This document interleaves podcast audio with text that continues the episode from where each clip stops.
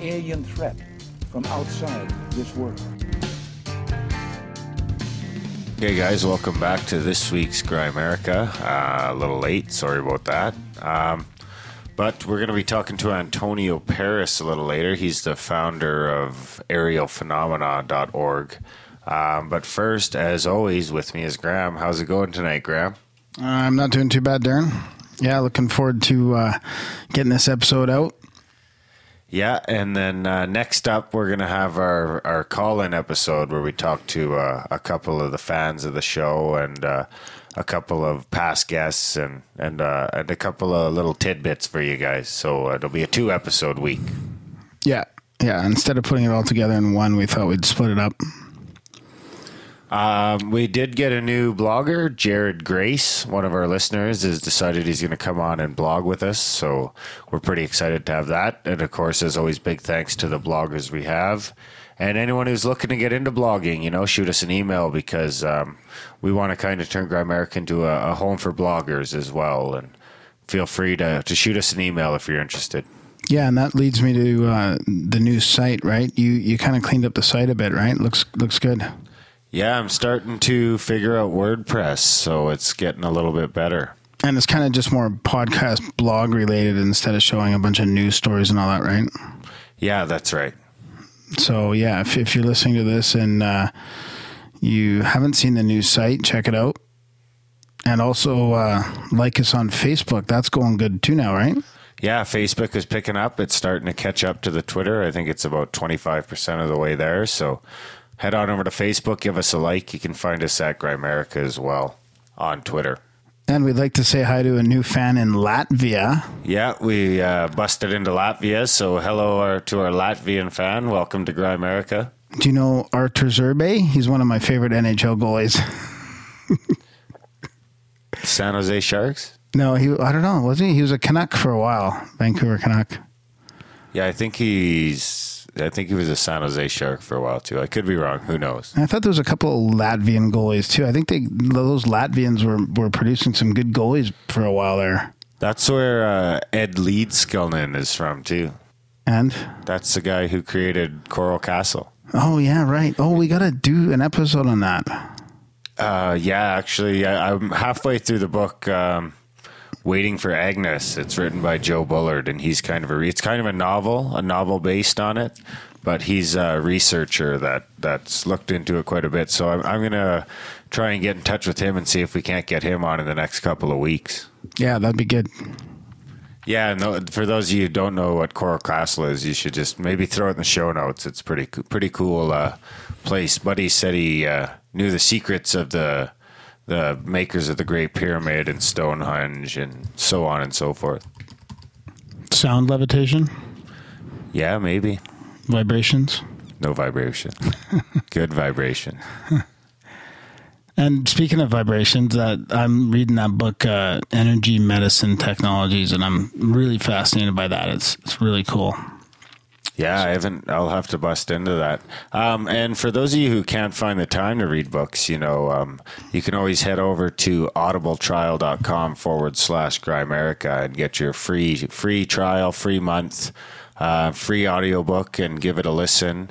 And if you if you decide to stick around, then uh, it's a good way. We get a little kickback, and it's a good way to support the show. Um, and they got some great books. Have you busted into your uh, Tesla one yet? No, no, I'm still trying to really read a book. But there's also more than books too, right? There's old lectures and all kinds of old like if you're interested in political speeches or all kinds of crazy stuff like that, I think Audible's just continually expanding their library. Yeah, it's a great thing. I actually uh, one of the ones I, I listened to recently was the Chrysalids. I can't remember who the author is. I'd have to look it up, but it's kind of a novel based on like um, I or I don't want to give too much away, but it, it's a it's a great book. That's a fantasy type, isn't it? Or Yeah, it's kind of prophetic fantasy, I guess. huh? I think I read that when I was younger.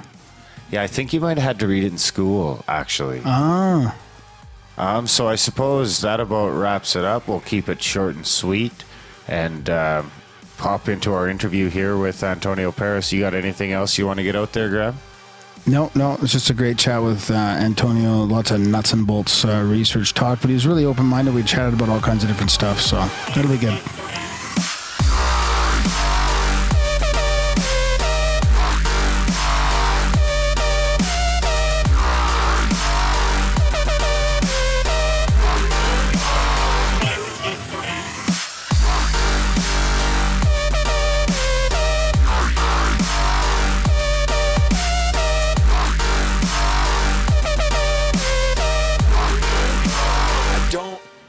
Shit.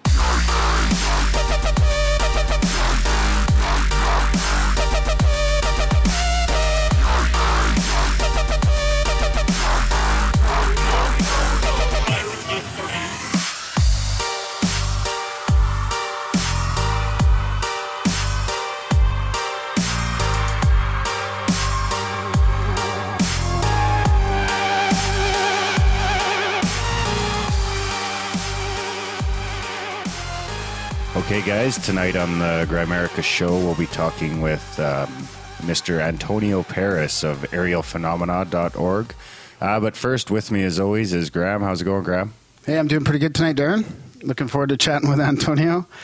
I'm just going to read a little bio here of Antonio's. He's uh, the founder and director of Aerial Phenomena, and he's a, U- a former U.S. Army counterintelligence officer and Department of Defense counterintelligence special agent.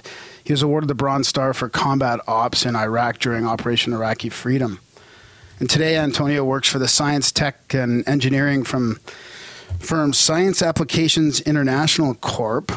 ISR and space operations, and that's a cla- for a classified client in Washington D.C. He's got a bachelor of science in computer information systems, uh, masters of science in planetary science. Additionally, he's a director and founder of the Center for Planetary Science. That's a science outreach program bringing astronomy, planetary science, and astrophysics to the next generation of space explorers. It's all good stuff we're interested in, anybody? Yeah, no doubt. And then, uh, moreover, he's a member of the Washington Academy of Sciences, the National Capital Astronomers, is a member of board of advisors for the International Space Agency, and has appeared in dozens of radio shows, webcasts, and cable interviews, including consulting work for the popular TV series Unsealed, The Alien Files. And he's he's the author of a book called uh, Aerial Phenomena: Reviving Ufology for the 21st Century and the director and producer for the popular documentary Area 51, A History of This Reclusive Base. So this is the, some of the stuff we're going to be talking to Antonio about. Welcome to the show, Antonio. Hey guys, thank you for having me. Um, it's quite an honor. Uh, you guys reaching out to me, and I can be in this cool podcast with you guys. Yeah, we'd like to really thank you for coming on. Um, you got a great website. Um, I must admit, I haven't read the book yet, but I definitely plan to. Um, so basically, A- as always, as always, um, I always give a free book to uh, guys who interview me. So after the show, shoot me an email uh, with your uh, PO box or mailing address, and I'll send out a copy this weekend. oh, That's awesome. great. Thanks. Do you Sure, del- deliver to igloos at all? We're, we're broadcasting from, from an igloo in Calgary. That's kind of I've our... delivered all the way to Australia, so Okay. if they can get it. I guess you guys can get it. So I guess the for for some people who aren't familiar with your with your work and what you're trying to do, can you kind of give us the the rundown on exactly what uh, reviving ufology for the 20th 21st century means? Yeah, um, let's go back a couple of years first and how I got the idea. So I've always was interested in UFOs um, and the search for extraterrestrial life, and I always wanted to study UFOs uh, as an investigator. So what I did before I started this for for two years, I went around and went to different conferences. You know, MUFON, uh, the big one in Phoenix, uh, International UFO Congress, all the local UFO meetings, etc. And I quickly realized that most, if not all, of these organizations and meetings uh, really dealt with more than just UFOs. They were they were swamped with things, uh, including Bigfoot, Loch Ness monster, chupacabra, conspiracy theories, uh, all these things that that I think give ufology a bad name. And I decided, well, that's not the road I want to really take. I wanted to study uh, UFOs from a scientific, kind of a Sherlock Holmes perspective. So I quickly knew that these organizations uh, would not be able to offer me that, and I decided to just do my own thing. Um, so I did. I did what most people do. I, I uh, joined MUFON just for the for the initial kind of training. Uh, they have a really good training program. Uh, I did the investigator training, the star team training, things like that. But I, I just used that as a catalyst to start my own organization. And while I was doing this, I also looked and recruited for like-minded individuals, people who who who are really interested in UFOs, but are are from a nuts and bolts perspective. Really don't don't really care about uh, the the alien agenda. What's their purpose here? Conspiracies, all these things. And we wanted to look at UFO reports. What is it that people are seeing? What is it that they're reporting? And more importantly, can can we analyze the data? You know, we're we're we're, not out chasing every wild, you know, wild story of UFOs. We have a very strict uh, investigative criteria. You know, we we get dozens of reports uh, a week, and we don't have obviously the time manpower to investigate all those. So we're really looking for good UFO reports. Um, and quickly, I just want uh, you know those reports would include multiple witnesses, a daytime sighting, uh, some type of physical evidence, whether it's a photo or video. But more importantly, is something that's recent. You know, we get a lot of UFO reports that are 20, 30, 40 years old, no photos, uh, vague memory, and that's not the thing. That's not what we want to do. There Yeah. are organizations that do that. You know, MUFON and New Fork. That's Yeah. good. That's good for them. That's their mission, but that's not our mission. Yeah, yeah. No, I totally understand that uh, that part of it. So, um, so tell us about some of the latest uh, cases that you've had. Then, We, we we've gotten we've gotten about let's see in the last two years we're coming up on our two year anniversary uh, here in December, and we received close to about 400 uh, UFO investigations reports, and out of those 400, we investigated about 300, and out of those 300, I would say probably about 75 were really good cases where they met all those criterias but out of all those cases we we we we we have a really good investigative process and tools. And we were able to identify most of those cases you know things like uh, natural phenomena uh, man-made aircraft uh, advanced you know technologies r&d stuff. And i'd say about maybe three to five percent of the cases were closed as unidentified. We we were not able to identify those cases, um, even though we had credible witnesses, multiple witnesses, uh, some type of photo. So uh, contrary to what people think, you know that we are, uh, sometimes they call us debunkers. We're not because we have a really good number of handful of cases that we we closed as unidentified. We just don't know what it is. Um, and we need and we close them unidentified. We can't lean to Yeah. the conclusion Yeah. that it's extraterrestrial. You know, we have no, No. proof of that either. yeah, yeah, Um, and these cases range from uh, really good cases about alien abductions. Um, we get a, a good handful of of your famous black triangle cases here. You know, things that are like uh, size of a football field, uh, relatively quiet. Um, and we get those recently uh, in the last couple of months from credible witnesses. We're talking Yeah, about you yeah. know people that work uh, at high levels here in DC huh. um, and and you know, and we get we get a lot of of uh, strange orbs uh, moving in erratic patterns and things like that. Also from from credible witnesses. So those are really good cases that we just don't know what they, what they are. yeah. So, do you think that the uh, that five percent that you always hear? Um, you know, ninety-five percent is explainable to something, and then there's that five percent left over. Do you think your numbers kind of fall within that five percent? They they they are initially the case initially about a year ago we were about at the eighty eight percent threshold. Yeah, um, and then the other were unidentified. But as we looked at better cases, better data, we started getting close to that 95. We're, Yeah. we're more like at 98%. yeah, Um, and that's just, I think that's because our data pool is not as big as others. yeah. Right, Um, and you're already weeding out a lot of the other ones too, right? Because you're starting we you're starting are. with a smaller sample. yeah, so, you know, when. I, when I, I, was with MUFON for two years, uh, so obviously I investigated their cases and as a, a STAR team member as well. and we get a lot of data. You know, they don't triage their cases like we do. You know, a case opened up, light in the sky ten years ago. Uh, they want you to investigate that, and we do that as best as we can. Um, uh, and and we put as much due diligence as possible in those cases. But you know, most of those cases tend to be unidentified or or historical cases only Yeah. that's what we're trying to stay away from. Um, and I think the message is getting out, um, you know, about who we are, what we do, and what we don't do. Uh, and the team is growing. Initially, it was just myself, and now we're up to 14 investigators, uh, with a couple of them international. Very and, and and I think we don't want to grow that big either. We're No, not here no. to compete with anybody. We're not here to replace anybody. Um, people keep asking me, well, why your own organization? Why um, why not be part of MUFON? Why not dissolve and, and be part of MUFON? Um, and I, you know, I always respond with, you know, I, I see MUFON like a McDonald's. They're everywhere.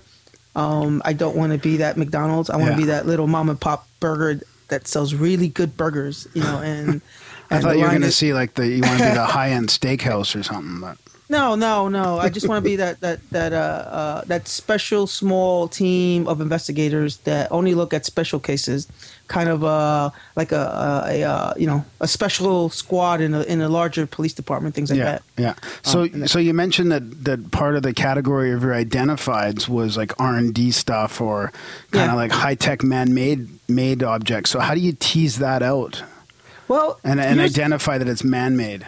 Well, here's a good example. Um, here in Maryland is where we're based, and we're very close to the Patuxent Naval Air Station, and that's where the X-47B is is uh, is being tested. That new drone. Yeah. So that's a good example. We get a lot of cases of these small triangular crafts, you know, uh, in the vicinity of Patuxent with, you know, uh, you know, and as we as we start asking questions, well, they'll start telling us the size, approximate size, um, the vectors, which direction it was coming through, um, also the, you know, if it had navigation lights and things like that. We can weed those things out, um, and for the most part, uh, uh, the X47B is not really classified anymore. So uh, a couple of local phone calls uh, to the airbase usually answers that Right. and uh, you know, yes, it was flying out. Uh, they won't tell you specifics, obviously, but No.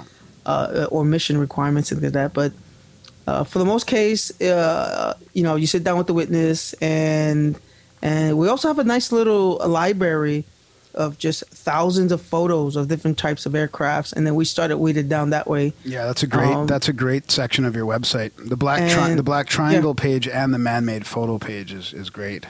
Yeah, and you know, I, I weed things out like, um, yes, it had green and red navigation lights. You know, there's no reason for aliens to have FAA navigation lights and things like that. Um, That'd be a pretty if- big coincidence. Unless they're in or, disguise. or, yeah. or vectors. You know, uh, aircrafts. You know, more for the most intestine purpose, for the most you know most part, aircrafts in spa- in the air have highways called vectors, and they need to stick to those vectors. So if a if a tell if a witness tells us the aircraft was flying in this direction, um, there are several websites out there, uh, in- including one called SkyVector.com, and it can tell you uh, what plane was flying in that vector at a certain time. Uh, but we need to hurry up because a lot of these websites uh, only hold data for 30 days, and then you have to Oh. go through the FOIA requirements and stuff Oh, like that. yeah. Um, so that's why we don't like to do cases that are too old because then it's just a FOIA nightmare. Yeah.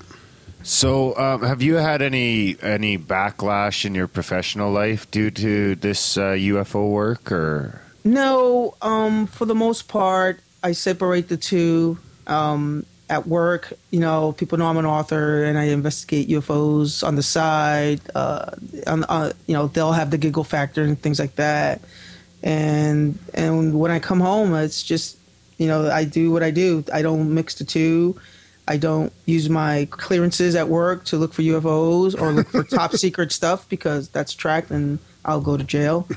Um, uh, the it's actually the reverse. The reverse. Um, uh, people in ufology or these these uh, you know UFO niches and cults, look at me as um, you know, Disinformation. disinformation. A men that I've been labeled a men in black. You know, Antonio's been counterintelligence for you know twenty years. Yeah, they, yeah. um, th- you know, those are people that just don't really know what they're talking about. Uh, you know, I'm a patriot. I love my country. I served. Uh, you know, I served in three wars, um, but uh, and that's it. That that's it. And um, in the second part, this is a hobby for me, and for the most part, um, I go to conferences, and that's educating. You know, educating people. You know, I always talk about my bio, uh, what I do, what I don't do, um, and usually that works out well. Well, I think that's a bit of a shock for people when you do when you look at your bio, when they read your bio, and and you see your you know intelligence background and some of that. It is a bit of a shock, and it's good. It's good It to is. see. It's good to see people like yourself involved in this now to open it up a bit. You know, maybe bring some a different uh, slice of credibility to the mainstream science and media. what I notice is that that uh, it's a bit of a shocker that that's all they concentrate on. You know, he's a spook, or you know, he worked for CIA, and they don't really necessarily look at my other credentials. You know, I have a uh, background in computer science, a background in uh, planetary science. Um, I also have a, uh, a small nonprofit called Center for Planetary Science, uh, reaching out to kids uh, so they can embrace science and astronomy and, and, and, and shape these kids and so they can work for NASA or be astronauts in the future. Um, they don't really want to look at that kind of stuff. For some reason, the, the, the, the, second you mention top secret and you work at the Pentagon or something, that's what they want to focus on, you know, and and and unfortunately, those topics have derailed ufology. You know, uh, it's sad that I go to these local conferences, um, you know, including MUFON, which they're supposed to be talking about the uh, the uh, scientific investigation of UFOs for mankind, but they're I don't see any science really. You know, um, I'm hoping that the new guy, the new director Jan ha- uh, Harzan, can uh, recalibrate their compass and move back in that direction, and not talk about CIA remote viewing conspiracies and uh, you know alleged top secret meetings with aliens from another planet. That that those things are silly, and it's it's for those reasons that uh, books on UFOs are not in the science section at your local bookstore. They're always at the uh, the occult section, uh, the voodoo section, and things like that. Um, And I'm hoping in the future uh, we can reverse the trend uh, so that people can think about this topic seriously. Yeah, I, I kind of, uh, I can definitely see where that's coming from. It does seem like, it seems like every year it gets a little crazier and a little crazier. It does. It does. Yeah, but hasn't it been like this for a while? I mean, can't you I- attribute some of this giggle factor going back to the Robertson panel? And, and I mean, they've been contactees have been kind of laughed at since the 50s and 60s, haven't they? But it, it's it's exploded now more With media and- and- with and- media, Yeah. internet, Yeah, yeah, TV. yeah, yeah. Uh, Yeah. um, it's amazing how fast uh, a piece of information can now travel around the world in, in just a matter of seconds. So, you know, when you have, uh, for example, you know, what was it back in May?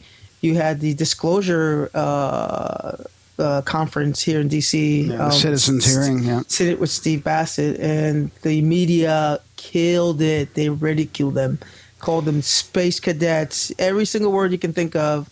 Uh, it, it was an uh, an embarrassment to ufology. Yeah, but that that's the media's fault in a way. Like I, I don't know.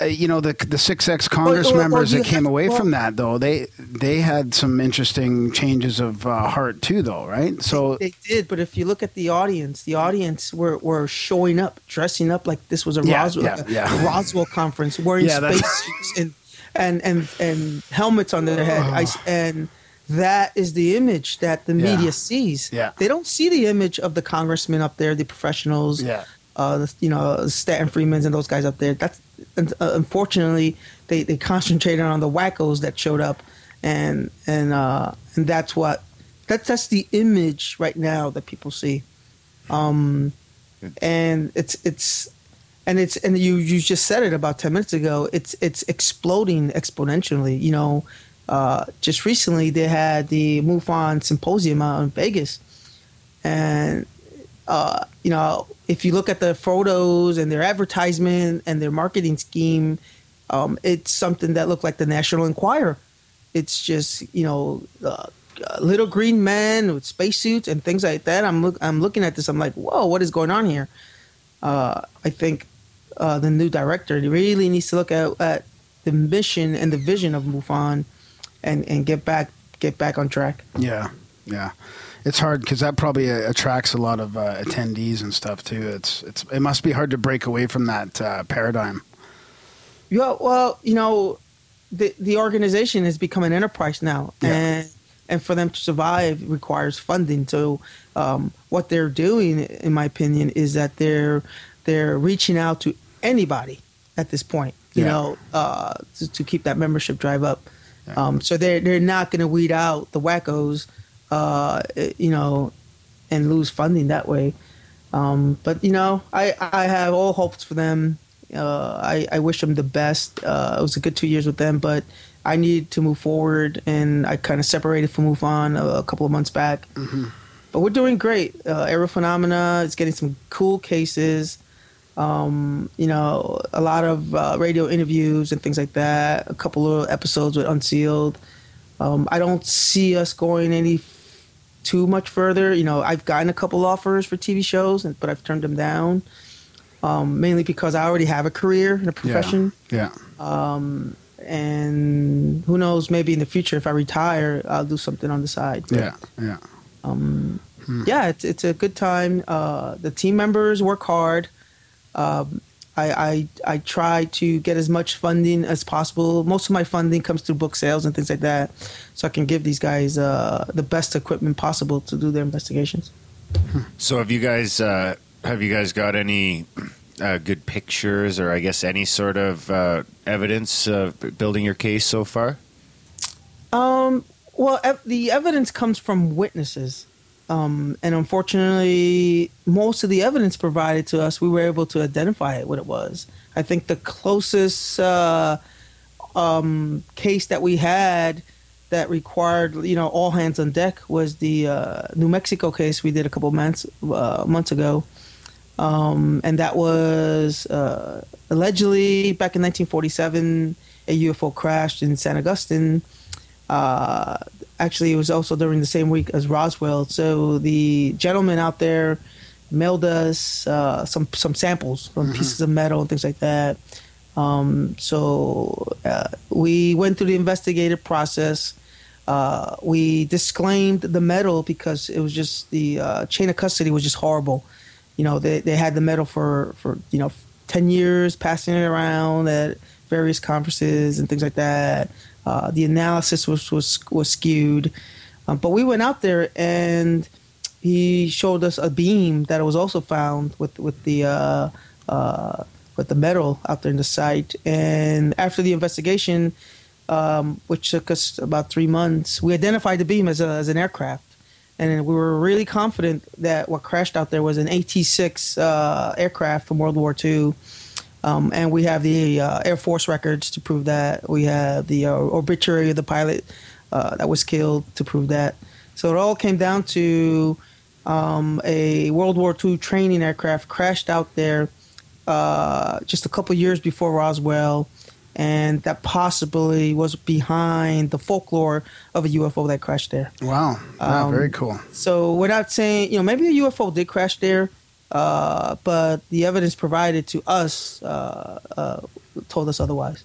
So when you said that the results of the, the testing of the metal was uh, what did what did you call it? Um, we call it uh, uh, you know when i look at um, metal physical evidence one of the first things i ask is okay i need to know chain of custody you know uh, it, wherever you found it uh, how was it how was it uh, acquired how was it dealt with um, uh, where did it go for testing who had physical contact with it and things like that. And from what i understood is uh, you know it was just just a bunch of people out there um, uh, who unfortunately didn't know what they were doing. They were digging up artifacts. Uh, yeah, they put them in Ziplocs, but they were touching them with bare hands. They were mailing uh, pieces of metal out, bring, you know, and, and coming back to them. They were bringing, taking them to conferences for like three or four years. People were touching them. Uh, so I couldn't really, you know, from a let's say from a courtroom perspective, there's no court in law or uh, or no defense attorney that would would accept that as as, as proof of anything. The evidence is tainted. Um, so we had to concentrate on witness interviews and physically going out there to try to find our own metal. Yeah. Um, and and in the background, we were trying to also figure out what else could have happened there besides a UFO. And after months of researching with the National Archives, uh, the U.S. Air Force, um, and a couple of aircraft archaeologists who also identified the beam as as a from an AT-6 aircraft, we were really confident that it was an airplane that crashed there.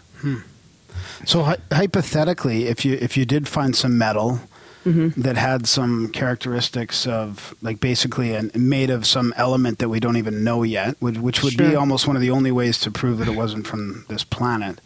Um, I mean, if you had evidence like that, would would the mainstream scientific community even accept it? I mean, how would you even have you pictured how that would go down?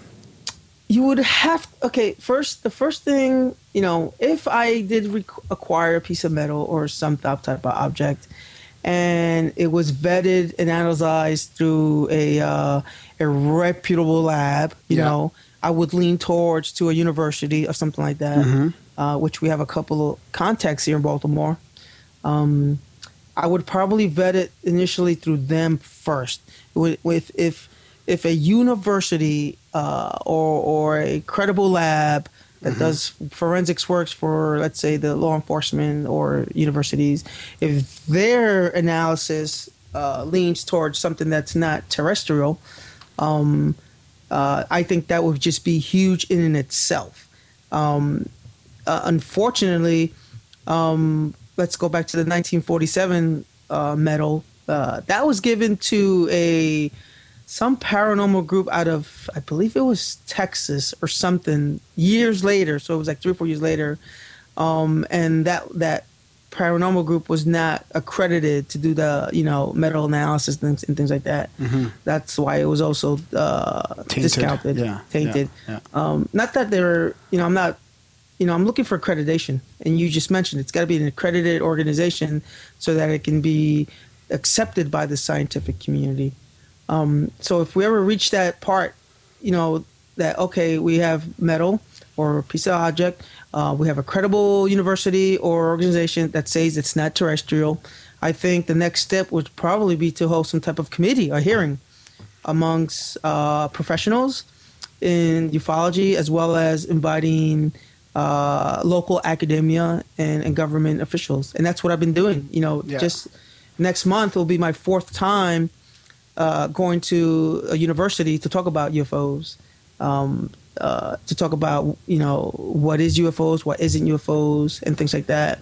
Uh, so the we're taking what I call a full spectrum approach uh, from the book, from the website, from conferences to talking like this, going to universities, you name it, is to put out the message that something is happening out there.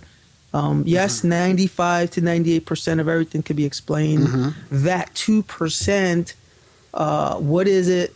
Um, nobody is is is jumping to conclusions saying it's extraterrestrial, but I think uh, there are some serious scientists out there um, that are kind of closet ufologists. They they they don't want to really be out in the open to talk about it, Yeah. but but, but on the side they'll tell you it's interesting.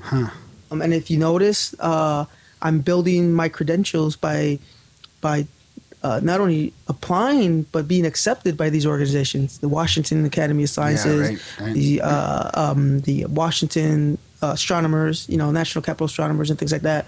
Those organizations have reputations already. Um, so as I as I I can't change how they think, but perhaps if I uh, I can shape how they think, you know, by Right, being right. part of their organizations, and Yeah. slowly this could be a five, ten year, Yeah. twenty year process.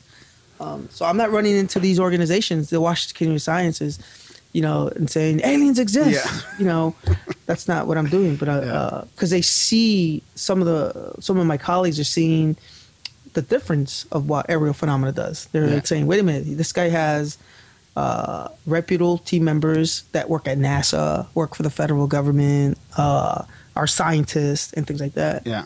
Um, and so he's building the reputation of an organization that has some serious characters in it and are triaging cases so they don't chase every case out there.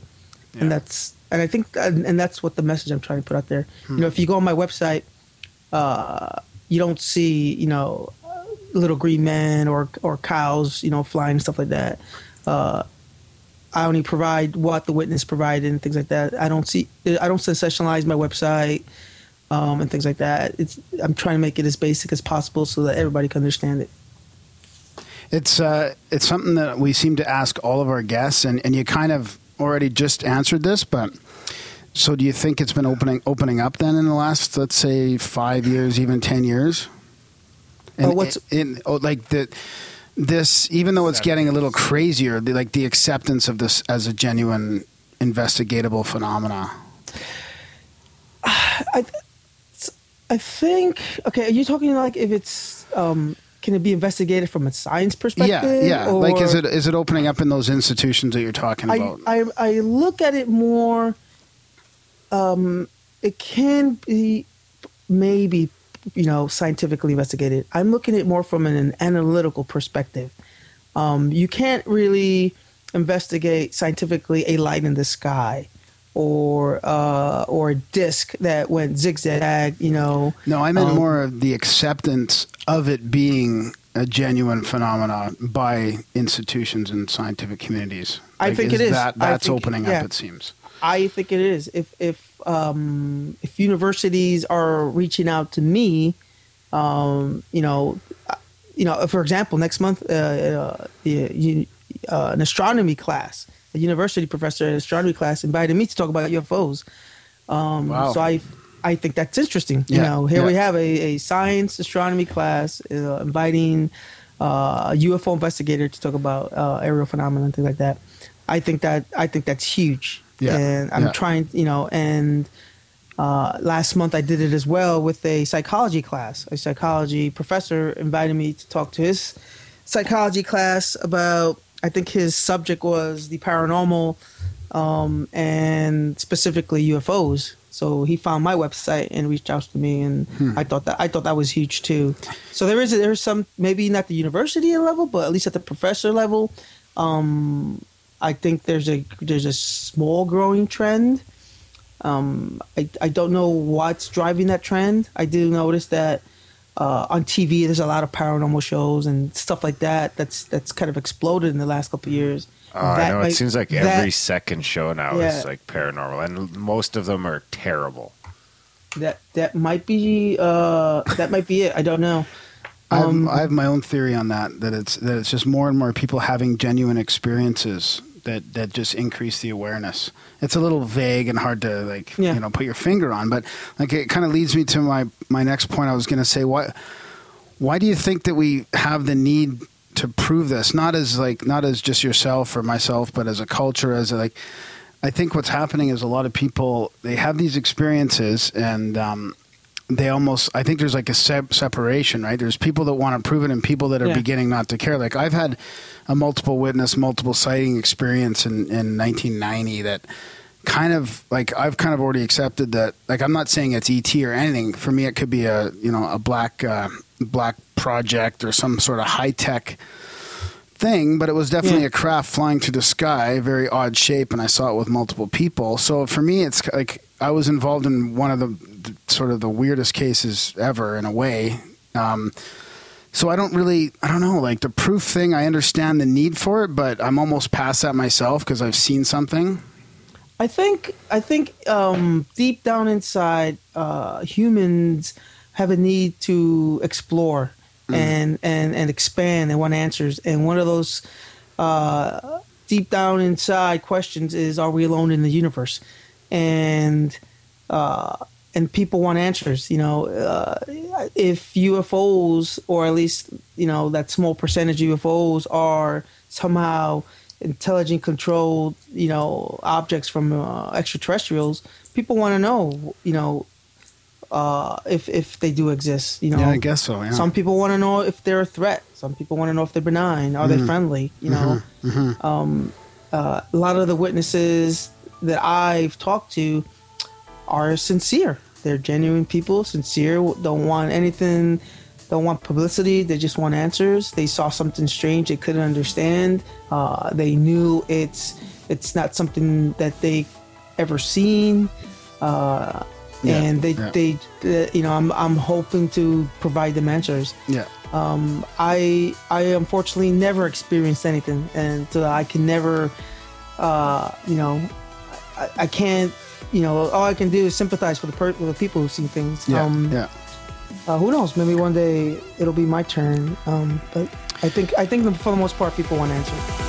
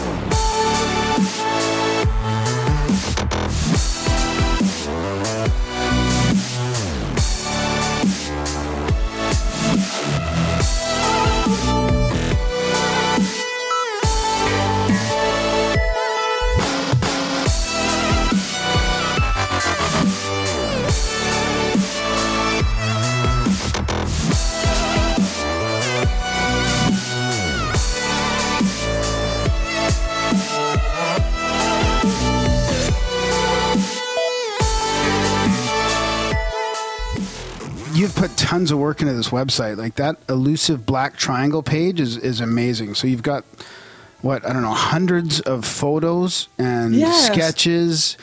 Like this this conglomeration is that a good word? Conglomeration or, or like collage of of black triangle. I mean it's gotta it's gotta be overwhelming for anybody to look at, a skeptic or a scientist. I mean just the the amount of different uh, looks like these are just from different cases that all kind of point to uh, a very uh, real thing going on I, here. I, I, I think I, I'm pretty certain that the okay the black triangle is out there. Uh, what is it? I don't know. I'm probably leaning towards more. It's probably man-made, some classified, Yeah. top secret, Yeah. you know, aircraft. That's ours. I'm not saying that, but that's where I'm leaning towards. Yeah, if you yeah. look at the data. yeah, Um, but you have to be careful with witnesses. Um, sometimes um, uh, they tend to they you know the eyes and human perspective are make really bad witnesses. They'll tell you something is uh, the size of a football field, and when you ask them, well, how do you know it was the size of the football field? If you don't know the altitude or or something else to compare with. Um, uh, I did a really good test, kind of a uh, test thing one day with uh, with my own investigators. Um, I put a uh, a photo of a uh, I think it was a yeah triangular UFO on a big screen for about ten seconds, and I you know went on with my presentation, and about two hours later, I said, "Hey guys, I need you to go back and draw that black triangle that I showed you two hours ago." I had 10 investigators drew me 10 different black triangles. So, as you can see, the mind sometimes just, you know, wants to draw whatever they wants to draw. Yeah. And, and they all got it wrong. Yeah. But, uh, but uh, the black triangle phenomena um, is real. It's happening. I've gotten uh, personally a lot of cases in this area about black triangles. Uh, you know, and generally they're all the same. You know, uh, black isosceles triangle, uh, pulsating red light. Um, uh, so something is out there flying. You know, I don't know what it is. If it's man-made, probably 5, 10, 20 years from now, it'll be declassified and we'll be like, oh, yeah, that's what it was. yeah, Um, th- they always seem to be moving real slow. I think too, eh? Yeah, some people have, have uh, uh, identified, not identified, but um, described them as- as possibly uh, airships. You know, balloons. right. Um, you know, giant black blimps and things like that. Um, so you know, one the only question I have is, you know, I get a lot of these black triangle reports in Maryland, but I, I tend to get them in restricted airspace. You know, over Camp David, where the president uh, his retreat is, um, close to Andrews Air Force Base. Um, so these are really DC is a really really highly restricted airspace. Uh, you, you know, nothing can fly there with uh, you know special permissions and things Yeah, like that. yeah. Uh, so I don't, you know, either it's man-made because it has permission, or it's something else that is there, you know, cloaked or not cloaked, but uh, uh it's defeating some type of radar. Yeah, But right. that- Yeah. but that's speculation. Hmm. See, the the reason I think it might not be uh, brought to light even in, in five or 10, 20 years, and, unless uh, the technology that's flying that starts flying other things too that, that come out, um, or if they come out with that technology as a new technology and then this thing's unveiled or something. But I mean, it's obviously flying with different propulsion systems and it's silent, it's slow Yeah. or faster.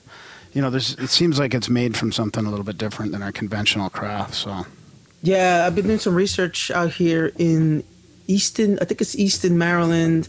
Uh, it's a um, it's a defense contractor who's uh, building uh, muffler systems for uh, VTOL aircraft, vertical takeoff aircraft, um, and they're doing a lot of classified work. Uh, I'm trying to get it on the open source, but they're doing some work on on propulsion systems that are rendered silent for, for large aircraft. So, not that that's what they're doing is is the black triangles, but uh, if you put the, all the pieces together, yeah, you know, Maryland has feasible. Yeah. Maryland has maybe 2,000 defense contractor facilities. That's just Maryland alone. Wow. They're all working on their little top secret Wow. things. Yeah. Uh, we've got NSA up here on the block. We got DIA right here down the block. We got Andrews Air Force Base around the corner. Fort Meade over here. Um, uh, you know, just Aberdeen Proving Ground where they're testing weapon systems. So Maryland is very heavy uh, a military defense industry. Um, so there's a lot of stuff out here flying. And you still and still haven't managed to see nothing. Yeah, for Well, some no, reason they all come out. all, for yeah. some reason they all come out at night. There's no, rarely any UFO reports a day. So, but in the in the back of your head, like, do you what what is your um, I suppose what would your opinion be on the extraterrest- extraterrestrial hypothesis? Do you think they're all man made, or do you think that we're we're legitimately maybe being observed by by uh, aliens? I guess, for lack of a better term. That's I would that you know, as a scientist, planetary scientist. Now I'm talking as a planetary scientist and a guy who studies some astrophysics. Um, space is huge, um, and interstellar travel uh, is very difficult. And for uh, for civilization to to have visited here would have to be traveling in, in a some type of uh, spacecraft that that uh, could defeat or travel at enormous speeds to get here in some some uh, some remotely small amount of time, or else they would have been traveling for millions of years. Um, two, uh, they were already here, you know, and been here. That's another possibility. Um, and then you start leaning towards fringe science. People start talking about interstellar travel, wormholes, and things like that. Um, my personal belief is um, I think extraterrestrial life exists somewhere in the universe. There's probably no doubt about that. Uh, it's a very large universe. At least the observable universe is big. Um, and I believe that there's something out there. Now, if they're visiting here, that's a whole different story. Um, I personally have not seen the proof. Um, uh, maybe it's out there. Maybe I just have seen it. Uh, people have seen things uh, that I think they've seen it. I'm not, you know, very credible people. I don't think they're crazy. Have seen allegedly uh, grays or extraterrestrials, um, but uh, I can't, you know, I can't say as a scientist myself. I think either they visited here before um, and are still here, um, and if they are visiting, their their technology must be way beyond anything we could ever comprehend. Yeah. Yeah, sometimes I don't wonder too if like um, if to some to to some to to some different entity's reality, I suppose you would Yeah. say, if you know, like if you took our our our ver- vision of time and compared Mhm. it to like a mayfly, where to to a mayfly like a week is an eternity or a Yeah. month or a year, you know, maybe a, maybe a couple hundred thousand years is nothing to to a different sort of life form. To a being made of light. Yeah. no oh yeah. I've, I've yeah I've heard it all. Um, I when I look, you know, people all the time, you know, I get thousands of emails, uh, phone calls. People want to talk about interstellar travel, wormholes, and things like that. Um, I always, I always respond. I, I'm not. I, I never try to be the skeptic, but I always respond. Hey, wormholes, black, you know, all those things are things that we as a human race invented. You know, those terms and those hypotheses and those theories um, for an extraterrestrial, let's say, you know, 13 billion years, 13 billion light years away, uh, for them to come up with those same terms and terminologies and things like that and those hypotheses uh, would be no different from me saying, well, then they must have invented apple pie and the and the iPhone too, uh, things that we invent, you know, humans invented. Uh, so I don't think my personal opinion is is if extraterrestrials exist or if they have spacecraft uh, that can travel at those speeds or in those distances, I don't know what it would look like. I don't know what to look for. It would be something way behind what our human imagination can think, could ever ponder. Uh, you, you, you, who knows? You just said it. It could be a light beam. You know, Yeah, who I, knows? I would think it'd be more likely that it would be mechanical. who who who you know who's to say it can be a bowl of jello you know i don't know what another life form would look like um i get a lot of these pictures of grays with big heads and two eyes two arms and two legs uh, i immediately look at those and oh those look like almost like humans just with big heads Yeah. uh, so uh, for other planets, you know, or other galaxies, uh, for a uh, an entity or or a biological to to you know through processes of evolution to to have two arms, two legs, two eyes, things like what humans look like, the chances are one in a gazillion. Um, uh, the, the evolutionary processes would have to be almost identical uh, with Earth, you know, for for a species to to evolve like what we look like. Um, you know, just on our planet alone, there's millions of species. Um, so th- that those odds are very high. Um, that's why I always lean towards well, maybe they were already here and they've always been here, and they've just been evolving with us. Oh, that's interesting. Yeah. I I have to get back to your uh, your intelligence background a little bit because uh, I can understand why some of the UFO community, you know, thinks you're a spook or something like that because you've got this intelligence background, yet you're not a whistleblower. You know, you're not coming from the whistleblower angle. You're coming from a, an angle where you want to research nuts and bolts from a scientific perspective, but you don't really want to get bogged down with uh, government conspiracies and the secret space program and contactees and all that stuff. But since you have that background, you must have realized a little bit of how things could easily be kept secret in a compartment of, uh, you know, you know, of, of the government or of the intelligence agency. So you still don't think that there's any um, strings being pulled on the secret on the you know covering this thing up.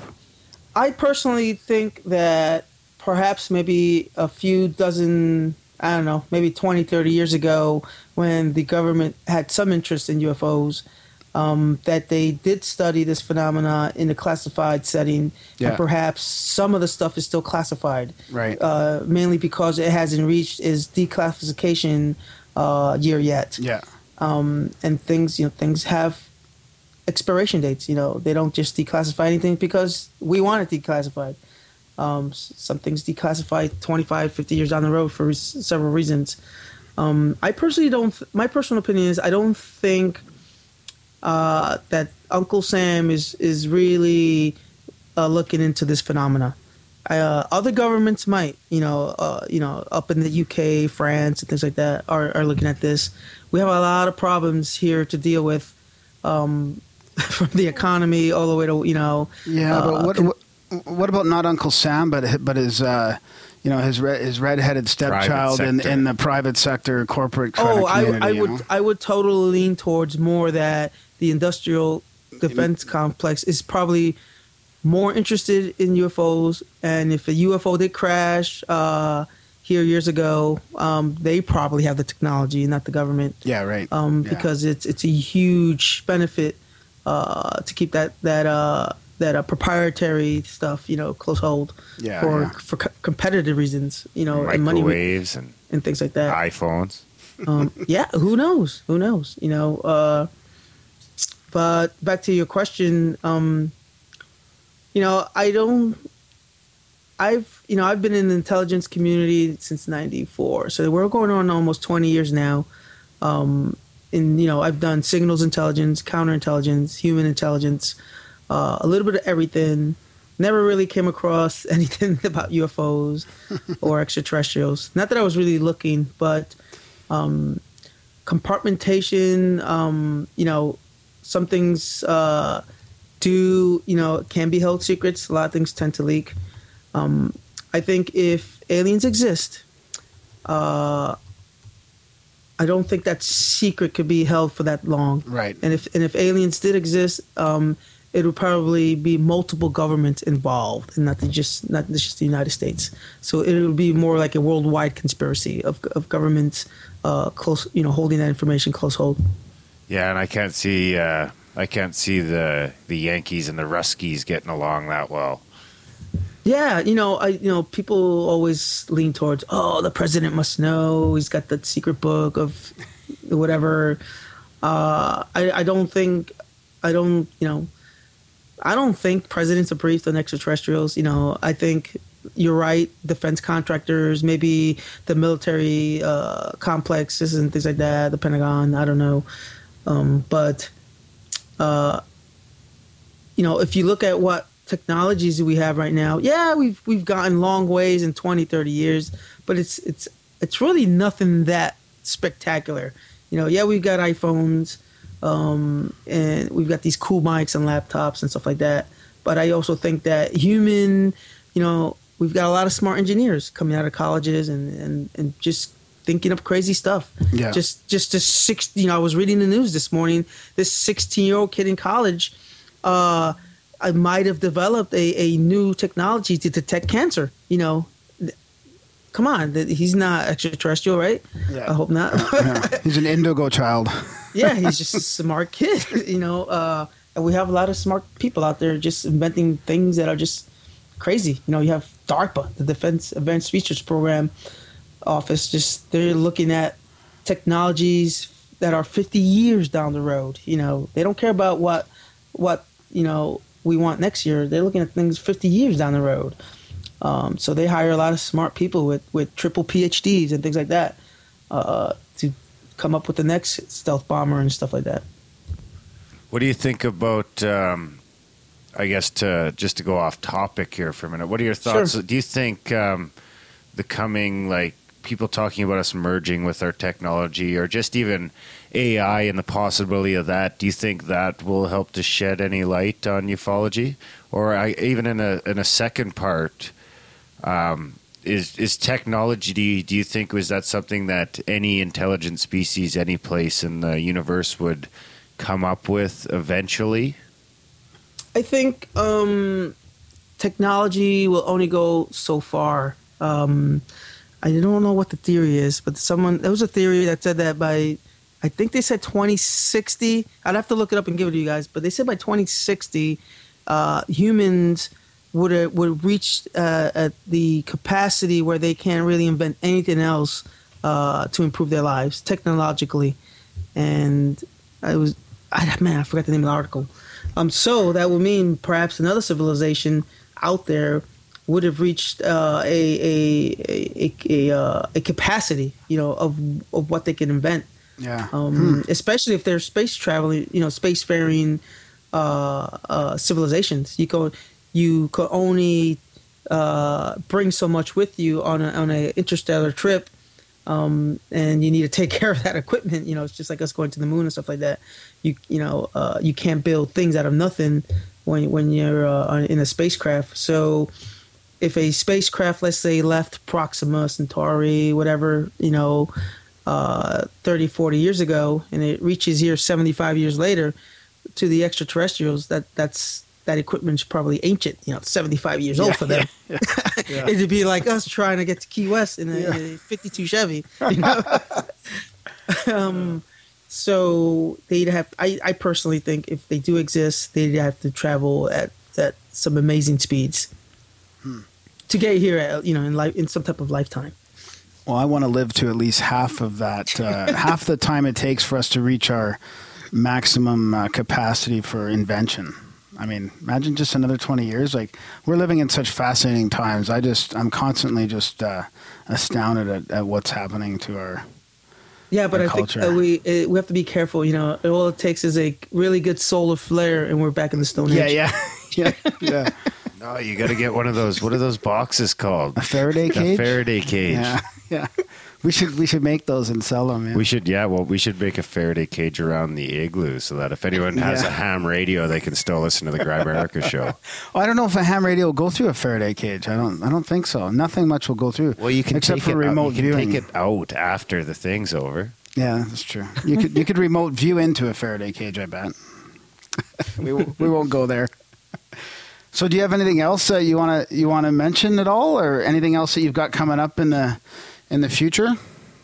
you going to any conferences? Yeah we, we, yeah, we got a bunch of conferences coming up. We have uh, next week. I'll be talking at the National Capital Area Skeptics uh, annual meeting, and then a couple weeks after that at the uh, MUFON Pennsylvania conference. Their large annual conference in the East Coast.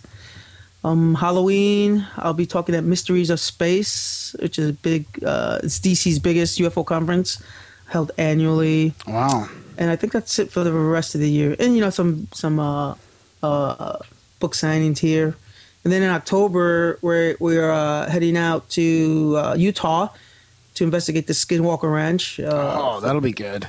so we're going to be out there for three days for initial recon, and then go back out in January. Is that And that- Bigelow's place? That that yeah was Bigelow's place. So It was. we'll it was, or it is. It's technically, according to the Utah's um, uh, tax assessor, Oh. uh, the property. I did the research. The property is still under Bigelow's estate, but it's now leased to a private uh, private rancher, and it's it's it's a ranch now again. You know, with cows Oh and wow. everything. W- Cows with uh, with uh, maybe Three some eyes, men in yeah. black or security guards out there. Yeah. Yeah, and I and I contacted John Alexander, who told me there's Oh. nothing going on over there. Yeah. and, and I I said, well, why? There's a bunch of guys with machine guns and there's sen- you know infrared sensors Yeah. over there. Well, did you see the Joe Rogan uh, show at all? The Joe Yeah, Rogan, yeah. he, he Yes. went there and they had all those like keep out and see or private property signs, like twenty of them in the in the driveway, but nothing really uh, happened to them. I don't think so. Well, well, well, it's like UFOs. Um, uh, uh, activities happen, you know, every couple of years. It's you know, and so when somebody says, "Oh my God, there's so much activity going on in, in Skinwalker Ranch," it's something like thirty things that happen, but spanned out thirty or forty years. So we're you know, for us to go out there, it's like a drive-by. You know, the likelihood that we'll see something is you know zero. Um, but we have to go out there and investigate. You know, I tell my guys, you can't point a camera at something, say there's something fishy going on there. That's not an investigation. You know, Yeah, yeah. we have to go out there and talk to people and, and you know put some night vision cameras out there for a couple of days and then go back again and then go back again stuff like that. So that's in October. That'll be fun. Yeah, that'll be. Yeah. Uh, we're going during the. Uh, I think it's a full moon, so the werewolf might come out. Oh, nice. Chuka, chupacabra. The chupacabra. Uh, what do you think about um, ancient aliens and things like that? And do you think that shows like that are are better for for what we're trying to do, or do you think they're they're worse? Well, I like the shows, but they're still theories. You know, um, you know, I I don't like it when they say, "Oh my God, that they couldn't have built that that pyramid, so it had to be extraterrestrials." You know, give me a break. Come on, you put two thousand people together, they'll build something. Yeah, Um, or, or they you know they know how to levitate things with sound. um, but uh, the shows are okay. I think I really want to lean towards uh, the current stuff. Um, you know, I haven't gotten any really cases that are that you know about ancient aliens and things like that. But uh, for historical purposes, for researching and things like that, I always like to look at that stuff. Um, but they don't shape the investigations.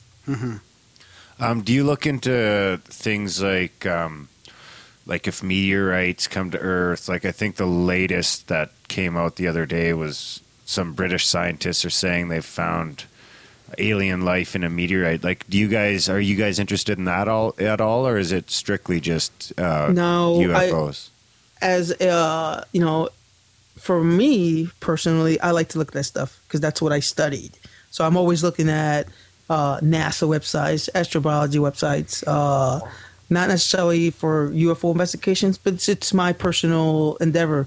You know, I like to look at that stuff. So I'm always looking at that stuff. You know, uh, you know, American Meteor Society website, for example, is a great website I go to all the time uh, to look for meteor activity, uh, any research going on regarding extraterrestrial life and stuff like that. I'm always looking at that kind of stuff.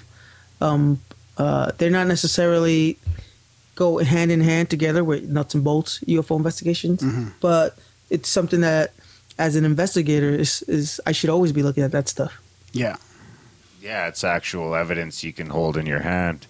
Yeah, I'm. You know, I'm a. I'm always out there. You know, when I'm in New Mexico or wherever, I'm always keeping my eye open for a meteorite or something. You know. What something- about like xenoarchaeology? I kind of stay away from that. I stay away from that cryptozoology and all that stuff. Um, I want to stick to uh, nuts and bolts reports, uh, investigations.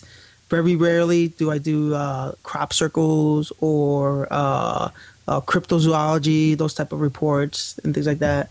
Even alien abductions, I've kind of stay away from. You know, unless it's recent uh, a relatively stable witness. Um, I've noticed that a lot of cases I've done about abductions, uh, people might need mental health, you know, and I'm not a psychologist.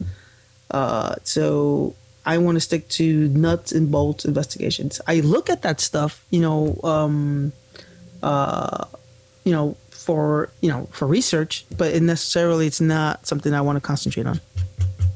Hmm. Well, I think uh, you know we should probably start wrapping it up here. We know you've uh, you got to go here too, and um, Sure. If there's anything else you want to mention, and we'll we'll link to all that, uh, like your book and your website, and Just a lot of those other things uh, in the show notes. Yeah, you know, um, I like to tell everybody keep an open mind.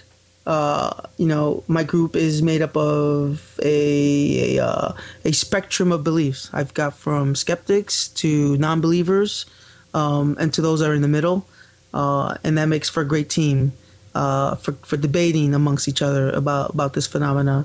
Uh, we want to stick to uh, nuts and bolts investigations. If that's what somebody's interested in, uh, visit our website um, more importantly, if people are interested in investigating this kind of stuff, uh, the website is full of lots of resources. You know, there's links to uh, the same resources we use for investigating weathers, meteors, or, or space phenomena. So if anybody's ever interested in in, in investigating UFOs, uh, I think we have a great website of resources that they can uh, look at and challenge themselves. Um, and just you know, just keep an open mind, uh, and and that you know, and hopefully you know you guys can come down to a book signing or whatever, um, and we'll just keep evolving. The website will keep changing. We'll add new information uh, as things become obsolete. We'll delete them. Um, and yeah, I just want to thank you for having me on board. Yeah, no, thank you. And your your website, I just want to say again, is really clean and easy to navigate, and it's a really good uh, resource and really nice and nice and clear. Lots of photos, lots of definitions. It's it's great, and hopefully uh, we can bump into you in a conference too one day, and, or maybe we'll have you back on after your uh, Skinwalker investigation. Awesome. Just uh, send me your uh, your address and I'll shoot the book out to you guys.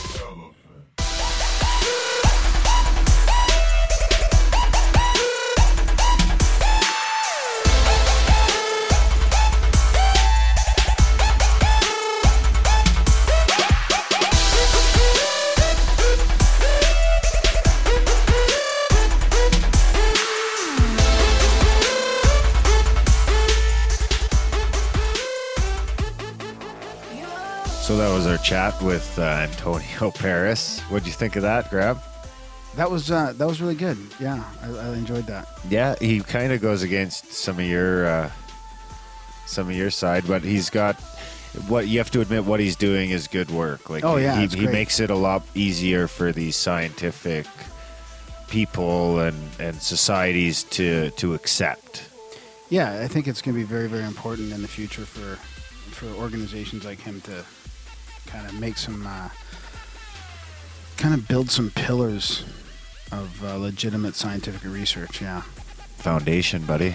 foundate. That's the word I was looking Yeah, for. can't build a house without a strong foundation.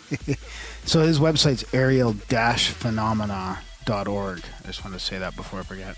yeah, and he's at Aerial Phenomena on Twitter, and uh, I'm sure he's got a Facebook page as well. I will take a look for it so we can link to it in the show notes. It's really it's really a cool website, like I said many times. But that the whole black triangle thing with all those pictures of the lights and the sketches and all that, it's just really kind of overwhelming the amount of uh, of data on that. Yeah, I think, like I say, I think those things are black ops for sure. Yeah, yeah, I I tend to agree. But I think there was i think it's more than just black ops, though. Green ops, Little green ops. little green ops. Uh, and speaking of green, we're gonna have Kevin Booth on next week. Good segue. Yeah, you like that? Yeah, that was very good. So Kev, Kevin Ruins Booth's fasting, you right? talk He's- about it. He's but- talking about the uh, the drug war and uh, cannabis oil. He's he's got some fascinating stuff. Yeah, his uh, well, his first first uh, Movie. American yeah American Drug War one came out in 2007, I think. That was American Drug War, uh, the Last White Hope. The Last White Hope. Yeah, yeah, it's like got a lot of coke, Oh, is that, cocaine I didn't know talking if it was and- white as in that or white yeah, where the race money's or- going. Oh, And then his latest is American Drug War 2 Cannabis Destiny, which is um, cannabis oil and things like this becoming becoming cures for this and that. And yeah. We've talked about some of that stuff on previous episodes, and it's going to be exciting to have him on. yeah, yeah, exactly. It's it'll be great to talk to him. So I'm really looking forward to that. I'm pretty excited to to pick his brain for a couple hours. So, um, if you have any questions for him, by all means, uh, email us. Uh, my email is graham at grimerica.com, G R A H A M at grimerica.com. Yeah, and I'm Darren at grimerica.com. Um, and as always, hate mail goes to feedback at grimerica.ca. Nobody Uh, reads that. Yeah, no one reads that, so send away. and um, of course, we're at Grimerica on Twitter and uh, Grimerica on Facebook. You can like us there. And um, um, so, as always, Graham will uh, have everything in the show notes, all the links, all that good stuff, um, all the music you heard in this episode. I think that's about all I got. Do you got anything else you want to throw in, Graham? No, that's it, man. I'm just looking forward to the next uh, episode. All right, we'll see you guys next week.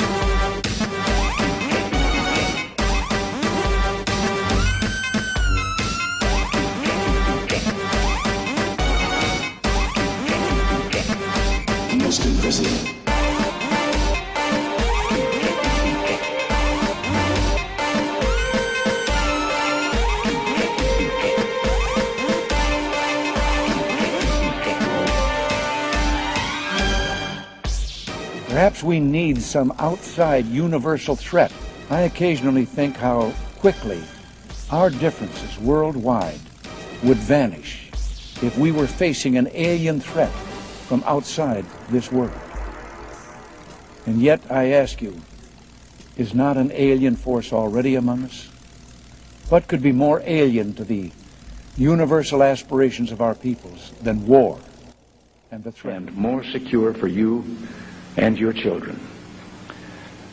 I couldn't help at one point in my discussions with privately with General Secretary Gorbachev, when you stop to think that we're all God's children wherever we may live in the world, I couldn't help but say to him, just think how easy his task and mine might be in these meetings that we held if suddenly there was a threat to this world from some other species from another planet outside in the universe. We'd forget all the little local differences that we have between our countries, and we would find out once and for all that we really are all human beings here on this earth together.